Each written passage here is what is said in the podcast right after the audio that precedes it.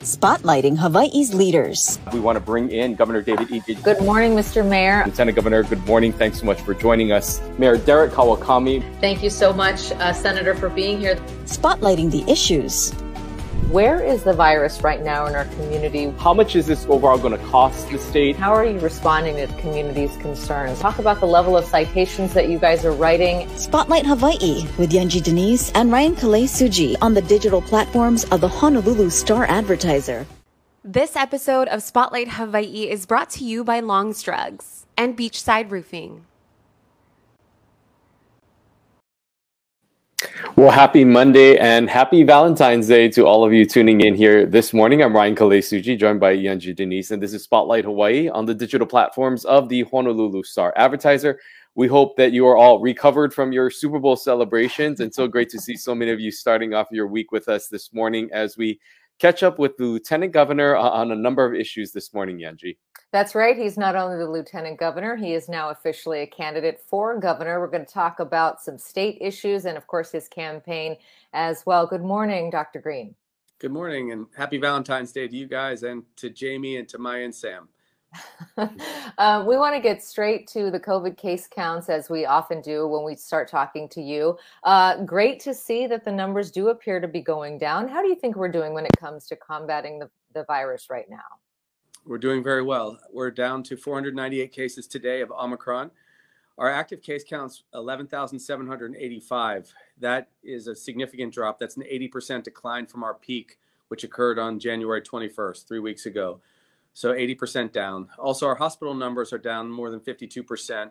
They peaked at 393 individuals in the hospital. And as of today, we are at 170 acutely sick people, and then 192 if you add incidental cases. So the case counts have been dropping really precipitously. 17 people in the intensive care unit, 11 people requiring ventilators. And these are gigantic decreases from before. But, you know, your heart breaks when even one person's that sick. What does this all mean? Well, this means that our case counts not only are dropping, but we will soon be able to get back to our normal lives much more than we have been for a long time. You're probably thinking, what does that specifically mean? And that means that sometime in March, we should be able to begin to move away from the Safe Travels restrictions. And the last thing that will likely go will be the mask mandates. States all across the country are now getting rid of their mask mandates, but we're being a little bit more careful. And in discussions with the Director of Health today, we did describe that as the last thing to likely go. Let's talk a little bit more about Safe Travels as well as these other programs that have been, or, you know, I guess restrictions that have been put in place, such as those requiring vaccine verification or negative testing. When do you think that those types of requirements will no longer be valid? I mean, you had mentioned Safe Travels, but how long do you think people will continue to need to show, say, a vaccine card to get into a restaurant? And when would we see maybe the sunset of some of those things? My recommendation would be mid-March at this rate. I don't want to ever reduce restrictions if it means people could get sick, but let me give you some more kind of perspective. Right now, 7% of all of our hospitalizations are COVID-related. So that's 7% out of 2,393 people in the hospital are there for COVID. When we reach the threshold of 100 people total in the hospital for COVID, we will be at 4%, and that's an utterly low number. Even California has a much more relaxed approach to getting rid of these restrictions. So we're getting there quite quickly. And so when we're consistently under 100 for 7 days, that makes a lot of sense. We should be under 100 people in the hospital sometime in the next 7 to 10 days. So we can start moving that way. After all, people do have to get on with the rest of their lives. And there are consequences of lockdowns and restrictions. It's very difficult for people, especially if they run a business. That's important to us in Hawaii so we can pay our rent and pay for our kids' tuitions and so on. Pay for Valentine's Day cards and candy. I mean, anything to get back to normal. So I think the analytics will describe where we go with that, but I would not be surprised if that's when it happens.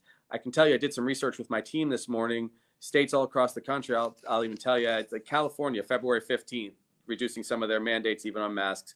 Connecticut, February 28th, Delaware, February 11th, a couple days ago, Illinois, February 28th. Mostly it's February, Oregon's looking at March. So as long as we have the lowest counts in the country, that's good. We actually now moved back to the position of having the lowest mortality rate below even Vermont. So we're the lowest of all 50 states. But we don't want to see a resurgence of this disease, and we want to be careful.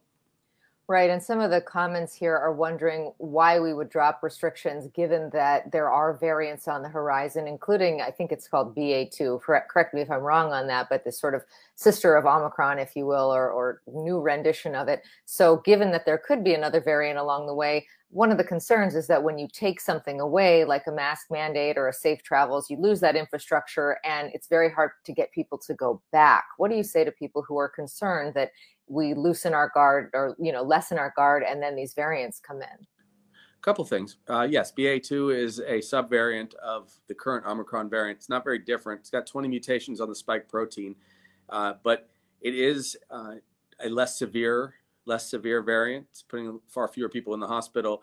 I would say a couple things. We don't want anyone to be unsafe, but there will be variants for the next several years. And no one is suggesting, I don't think, even the most conservative individuals that might be writing on Facebook, that we would stay in lockdown or keep rules like safe travels in place for the next 2, 3, 4 years. That's not feasible. Also, from a practical standpoint, and I just want to be very direct, we are going to lose federal funding on or around April 1st. And on March 17th, our National Guard support will begin to go away because they have to begin to be redeployed. So much of that is the infrastructure to provide support. Now, we're already the lowest in the country, and we're not going to stop providing healthcare. We're not going to stop providing testing. We won't suddenly say that you shouldn't wear masks ever. Of course, we will say that. In fact, as a healthcare provider and the director of health by my side, I'm sure we'll be continuing to recommend that people wear masks if they're high risk, if they're unvaccinated, if they're in large gatherings. Good health guidance has always been what carried the day. So we'll do that. But when you get down to a place where very few of the hospitalizations are related to this disease, there's no rationale for staying in lockdown. And again, I'll say this, the consequences of kids not being in school was very difficult and catastrophic in some cases. The consequences of people being unable to have their lives in order meant that there was extra depression, there was extra self-medication and drug addiction. These are other consequences that result from isolation and rules. So I think that the mayors and the governor will make those final calls, but I will give them the analytics when we know that we're in a pretty safe space. You know, some are wondering how we went from possibly including a booster shot into the requirements for things such as safe travels, as well as for programs like Safe Access Oahu to be able to get into establishments, not only being, you know, having that vaccination, but also counting the booster shot as a fully vaccinated individual to enter into these types of establishments or to include that into safe travels. How we went from that conversation to now lifting everything, you know, within a few weeks. Is it because of where we're at now? And how, what is the state's plan, I guess, moving forward to encourage boosters as we move through this next year? Most of the data, like I said earlier, we peaked at 58,521 cases on the 21st of January, and we're now down under 12,000. So we're 80% off of peak. So Omicron, as we knew, was eventually going to burn out, and it did. And that's why. So that's why the governor ultimately decided, when you have a state that's at about 36, 37% fully vaccinated plus the booster, you can't imagine that 63% of the people would not be able to do A, B, C, or D in society. That's just not feasible. Another good piece of information for you to have is that of the population over 65, so our kupuna, or actually 65-year-olds aren't very old, but if we're describing individuals as older and more vulnerable over 65, 72% of them have already had the booster. And that's the most protection that you can really offer right now. So it's really the case counts plummeting, the hospital numbers plummeting, and all the rest of the world going to a position that is less restrictive. So we have to be smart about things. We cannot be reactionary. And Hawaii, like I said earlier, has done better than any other state as far as fatalities. I think we're second best in the world, I should say country, for case counts and case rate. So you just have to be nimble. And that's what 2 years on this job has taught me. You know, we've been on an amazing journey together, my team and the state. And there have been ups and downs. There's no question about it. But for the most part, our policies have really kept us safe. And so we're continuing to use analytics to make sure we're safe going forward. When do you think we should lose masks for kids in school? You know, I asked this as a mom. My daughter is 5. She's vaccinated. I would love it if her friends could see her full face and if she could see their faces. But I also have concerns because I have an unvaccinated 3-year-old at home. So how are we figuring this out, particularly when it comes to kids in school? Well, that's based on the case rates also. One of the challenges is children between age 6 months and their 5th birthday can't get vaccinated, and that's been postponed at least until April. So they would be more vulnerable to catch COVID, although the severity of their disease is really low. We've had a very small number of individuals get sick and go to Kapi'olani for care from COVID. I've treated three children with COVID that were under age 5, and they weren't that sick. They had upper respiratory symptoms, kind of cold-like symptoms, runny nose. They're basically okay. I think that we're going to come to a place in the spring where COVID is not so severe, not nearly as severe as the Delta variant was for us. So I think that's the time at which we'll get rid of some of the mask mandates. It's hard to mask little kids. Also, age 5 to 11-year-olds are pretty well on their way with vaccinations. They were hovering around 40%, and our adolescents are very well vaccinated. They're almost 75% fully vaccinated now. So you can see as we get older, we've got more people getting vaccinated and protected from catching COVID and spreading it. When we hit the spring, when we're really deep into spring, I think you're going to see that most things go back toward normal. Not too normal, but toward normal. Another thing that was big for you last week was that you officially entered the governor's race. I mean, there was really a lot of surprise there. We knew that this was something that you had talked about, that you had been building with your campaign, but making it official last week. There was also a recent poll that came out in the Honolulu Star-Advertiser that clearly shows that you have the advantage, well, in terms of fundraising as well as just the overall percentage points. Your thoughts on the poll, and just as you enter this race and this campaign for governor officially begins. Sure. Well, thank you for asking. I'm flattered. It's very humbling to have people support you and to be so kind to me and my family. And I appreciate it. I will not take it for granted. Given the circumstances that we've been witnessing these last couple days and weeks, I think it's more evident than ever that we need leaders who we trust and who care about people. I believe that the reason the poll is pretty good is because we've been really on an adventure together, a true adventure where the people and me have gone up and down through COVID, and we've had to really wrestle with issues in our families. And so people have been in my living room with my family, with me and you guys, talking about these issues. But more than ever, I think that I've built up some trust with people. And I'll, like I said, I'll never take that for granted. But that's why I'm running for governor, because we need leaders who we can trust and who care about us. One of, the race has gotten a lot of speculation. Kai Kahele, congressman now, has sort of dipped his toe into the race, saying that he's considering a run. What are your thoughts about him and the other people who are running against you? I think there are good traits in all the other candidates, honestly. There always is something good to see in people. I would say that about the lieutenant governor candidates also. There's always a good personal trait or a strength that each of them have. All I can do is, present myself well and present my family well and lead by example. But I really do think trust and caring is going to be critical to this race because of what we've gone through with COVID. And also because of what we've seen this last week, there's been an erosion of trust in public officials. And I think that that's a tragedy. If I'm chosen to be governor, I will not stand for any corruption in my administration, period. And that has to be absolutely clear. So the public trusts us to take on big issues, whether it is COVID or Red Hill, or so many other things, honestly, rebuilding our public health system, taking on homelessness. We've got to build houses for people. These are the real issues. So I don't dwell on other candidates running. If people end up choosing me to be governor, it will be the honor of a lifetime.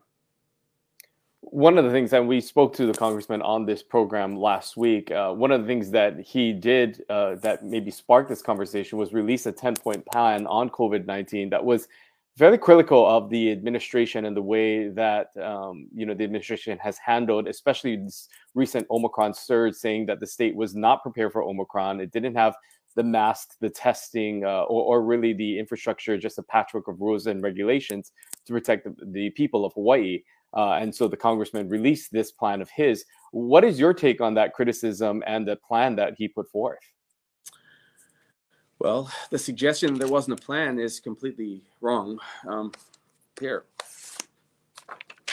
this is a massive plan that we've been working on for months and months and months. And anyone who's been a Monday morning quarterback hasn't spent any time, not a single time on any of the meetings with us. And I would just say this, it's an honor to have been a part of a response where we vaccinated 1.1 million people. No other state did that at that rate, where we've had over 500,000 people get boosters, where we have the lowest mortality rate in the country. I'm not sure what someone else would want better than that, but it's a heartbreak to see anyone die, to see anyone get sick. You know, on the weekends, I'm on call. I'll be on call this coming weekend. I will undoubtedly see someone who's sick with COVID or others who want vaccinations, and I'll do it myself to get them vaccinated. But in general, people like to make criticisms when they're involved politically. I'm not into that. I don't think it's appropriate because there's so much work that's been done by hundreds and thousands of people to keep our kupuna and other people safe. And Hawaii should be proud of its response overall. We have done more than any other state in the country by far to keep our people safe and healthy. I want to ask you, you referenced the corruption scandal that's unfolding at the legislature. There's a lot of people who throw their hands up and just feel disgusted with politics altogether. This was some very blatant corruption happening, but there's a big article in today's paper that talks about sort of a more subtle area of influence where there are people who donate, you know, above board and perhaps expect something in return. What do you think about the system is as it is overall? And what do you say to people who are watching who just say they're all corrupt and I don't want any part of it? I feel for them because I want them to trust their lieutenant governor and their senators and their rep. People have trusted me because I'm a doctor. And I think everyone knows that. They see me walking around in my scrubs. They see me on call. That's always been where I've been as a person. So when I say lead by example, I think having another skill set and other ways to serve is important. It may be why I stand out from others. I don't know the gentleman who was involved in that scandal. I know he gave donations to all kinds of people. Certainly wasn't me. And so all I can say is I will do what I can if I serve as governor to restore trust and faith in government. I still will be very heavily focused on the private sector too and do a lot of things in partnership with them. I like humanitarian missions, like you saw when we went to Samoa, and that was all private sector support. So those people felt a commitment from a public servant, and we went out and helped people. You lead by example, you restore trust. But it is a tragedy, it's horrible. I actually consulted with one of our former attorney generals who I have a lot of respect for this morning even, Marjorie Bronster, who's supporting my candidacy for governor. And she was helping to educate me on how you root out corruption and how you have a channel of communication so people can speak up and give testimony on this matter without political interference. That's the kind of thing that I will make sure we focus on if I end up serving as your governor. But probably it's a good time to have someone who's a bit of a kind of outsider as far as profession goes. And that has been an honor to serve as a doctor all these years. That is a difference. But you know what? I think that government has always been in question going way back. There have been era after era after era where former administrations were doing funny business, and that's not okay. So we should be above all that. Honestly, the real things we have to deal with are building houses, making sure it's affordable to live in Hawaii. In other words, get rid of the tax on like medicine and food. Deal with homelessness once and for all and get some new industries in here so we have a vibrant economy. Not all this funny business that goes on at the Capitol. So I'll root that out if I have the opportunity, but I've done what I can to stay above it all these years. I want to ask a little bit about that issue of affordability and living in Hawaii. Hawaii has had the highest rate of population decline per capita in the United States, and we're seeing it even more so after the pandemic. And we're seeing low unemployment numbers, and yet this high demand for workers in a variety of fields. How do we solve this labor issue, if you will, with so many people leaving the state because it is not, they say it's too expensive and it's too hard to make a living here, and also support the businesses that have been impacted by COVID-19 that are struggling to get workers to fill these positions? There are a few things, and that's a pretty complicated question, but I appreciate it. First and foremost, you can decrease the cost of living with some direct changes, and I mentioned it earlier. And I've sponsored this piece of legislation before when I was in the Senate and the House, we should not be taxing basic food supply, and we should not be taxing medicine.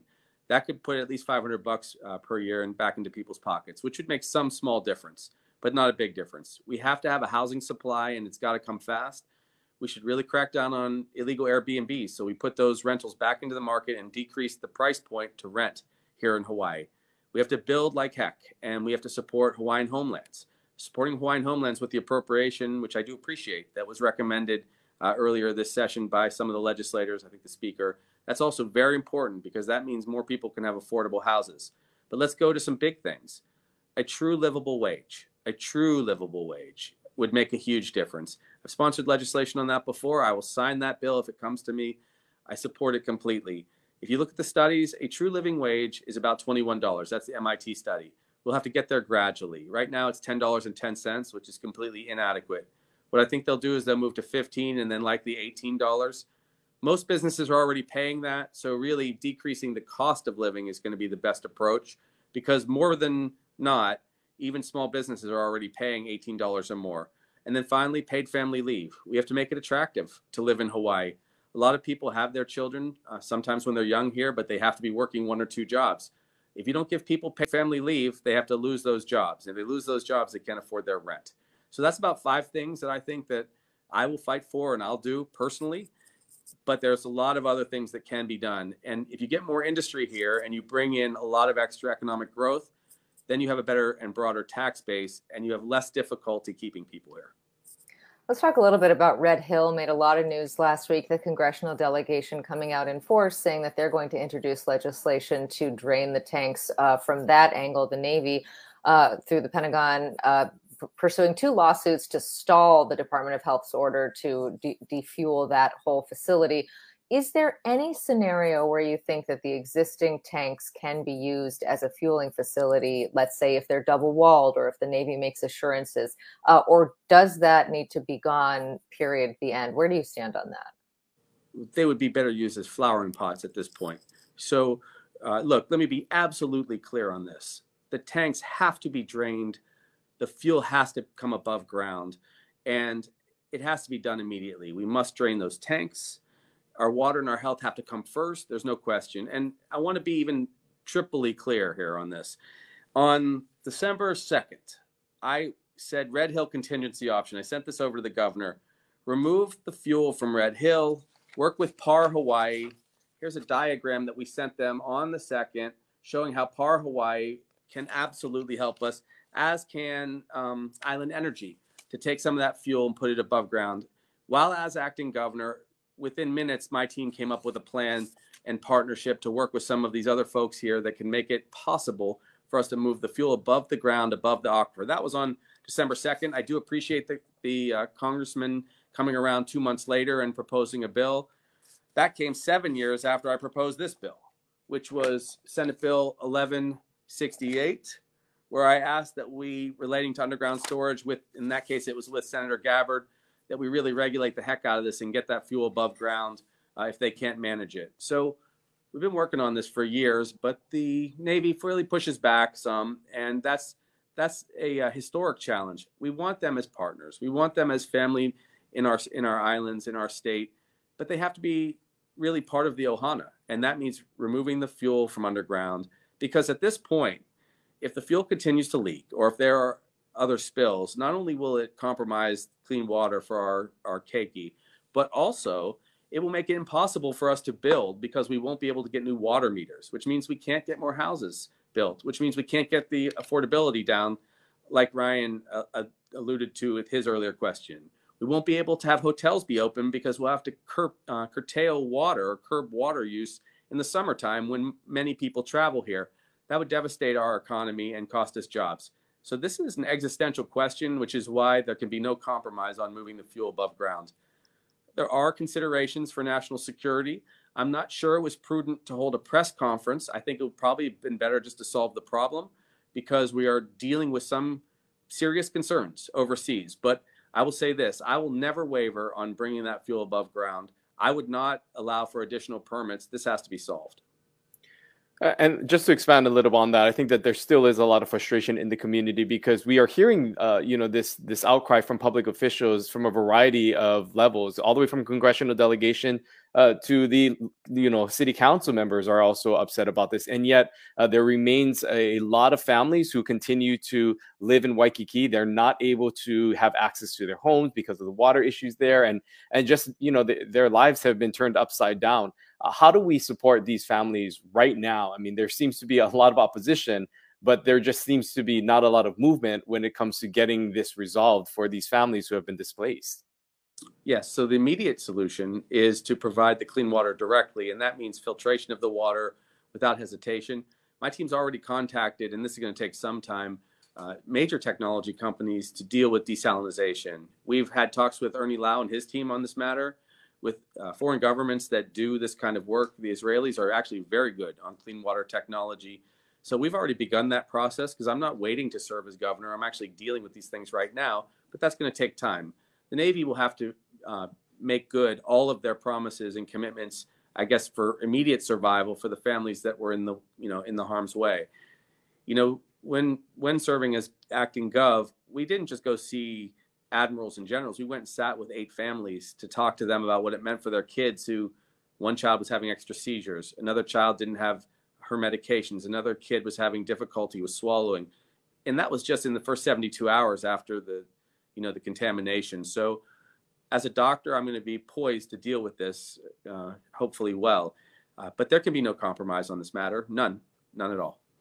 Do you think that the Navy is a trustworthy partner in this, given everything that's gone on in the last 2-3 months? They'll have to prove it through action. That's what they'll have to do. You know, our time here is almost done, but I did want to just kind of circle back to COVID-19 before we move on, and again, just get a little more clarification. When you say that we could be sunsetting Safe Travels program, I mean, is this going to be something that's going to be a phase thing? Would this just be all at once, everything maybe disappeared? And what about the international visitors that also come in and those requirements that may be required for them? How do you see this kind of unfolding as we look to maybe sunset this program? I'm glad you asked for clarity. So for international travel, that's going to be a federal designation, and it remains one. And they modeled their program after Safe Travels, ironically. So that's a feather in the cap of General Hara and our whole team, Libby Char and everyone who worked on that. So we're happy about that, but that'll be a federal decision. As far as state travel, Safe Travels sunsetting, and the city and county rules sunsetting, let's make sure that we get below that threshold of 100 cases per day. Let's make sure that things are very well contained and safe, and we'll still err on the side of caution otherwise. I know there are probably people punching away at their keys saying, wait, don't go so fast, but it's been a year and a half of Safe Travels as of April 15th. So that's a long time, and I think people are very ready in general, as long as we can keep it controlled. So I would not be surprised at all if on or around the 17th of April, that some of these rules sunset, because that's when we lose a lot of the resources and our case counts. If the current trajectory is any indication, will be really super low. And then after that, I would say sometime maybe around April 1st, we'll have to see what the governor says. That's when he'll begin probably to follow the guidance of some of these other states like California, New York, most of them, frankly, where they began to get rid of mask mandates with the exception of individuals who are very vulnerable. But we'll use health guidance then. And I can tell you as a physician, health guidance is really the way we've always dealt with these crises. Only this one was so large that it required statewide rules and regulations and emergency proclamations, because we were all so vulnerable. But it will be good to get back toward normal. It will be good to have kind of a renewal period. And we're going to need a whole lot of renewal. We have to renew after the corruption scandal. We have to renew after a lot of inaction on some issues like Red Hill that we've been concerned about.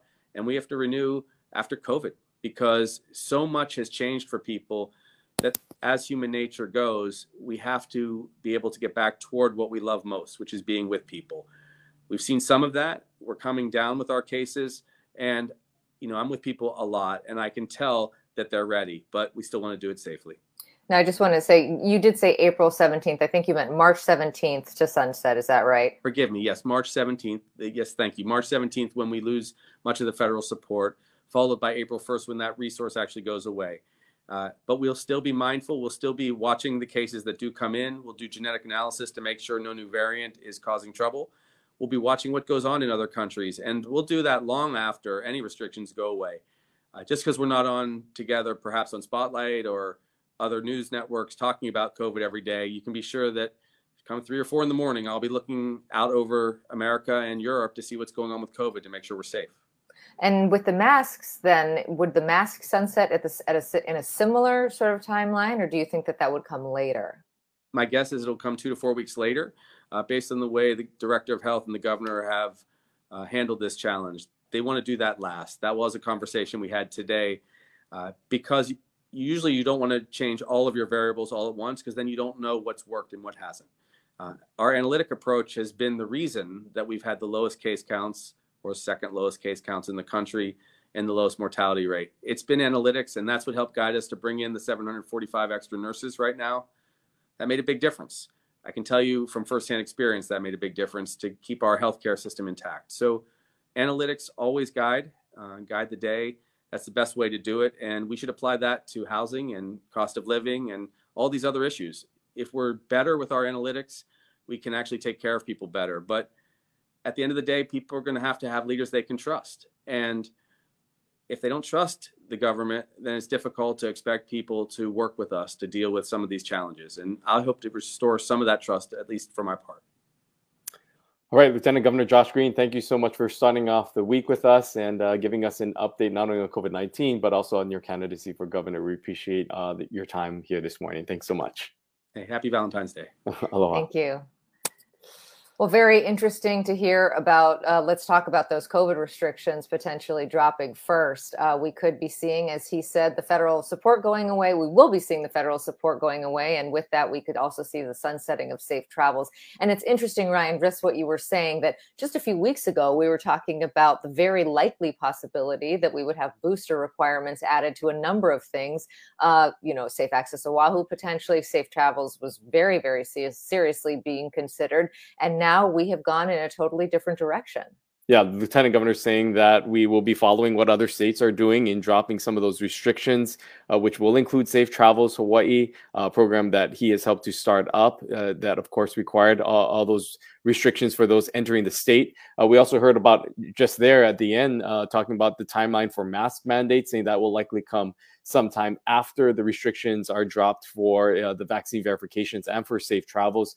So a lot of things, I think for some people might be a little shocking to hear, again, for that quick turnaround of what we heard, what's maybe potentially happening with boosters to where we're at now. But the Lieutenant Governor confident in our case counts and the hospital capacity at this point to be able to make that announcement.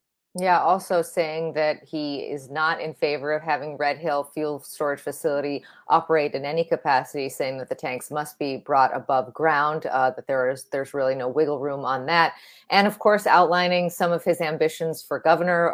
As you said, it's no secret that he's been running for some time, but he made it official last week. And so we wanted to ask him about that.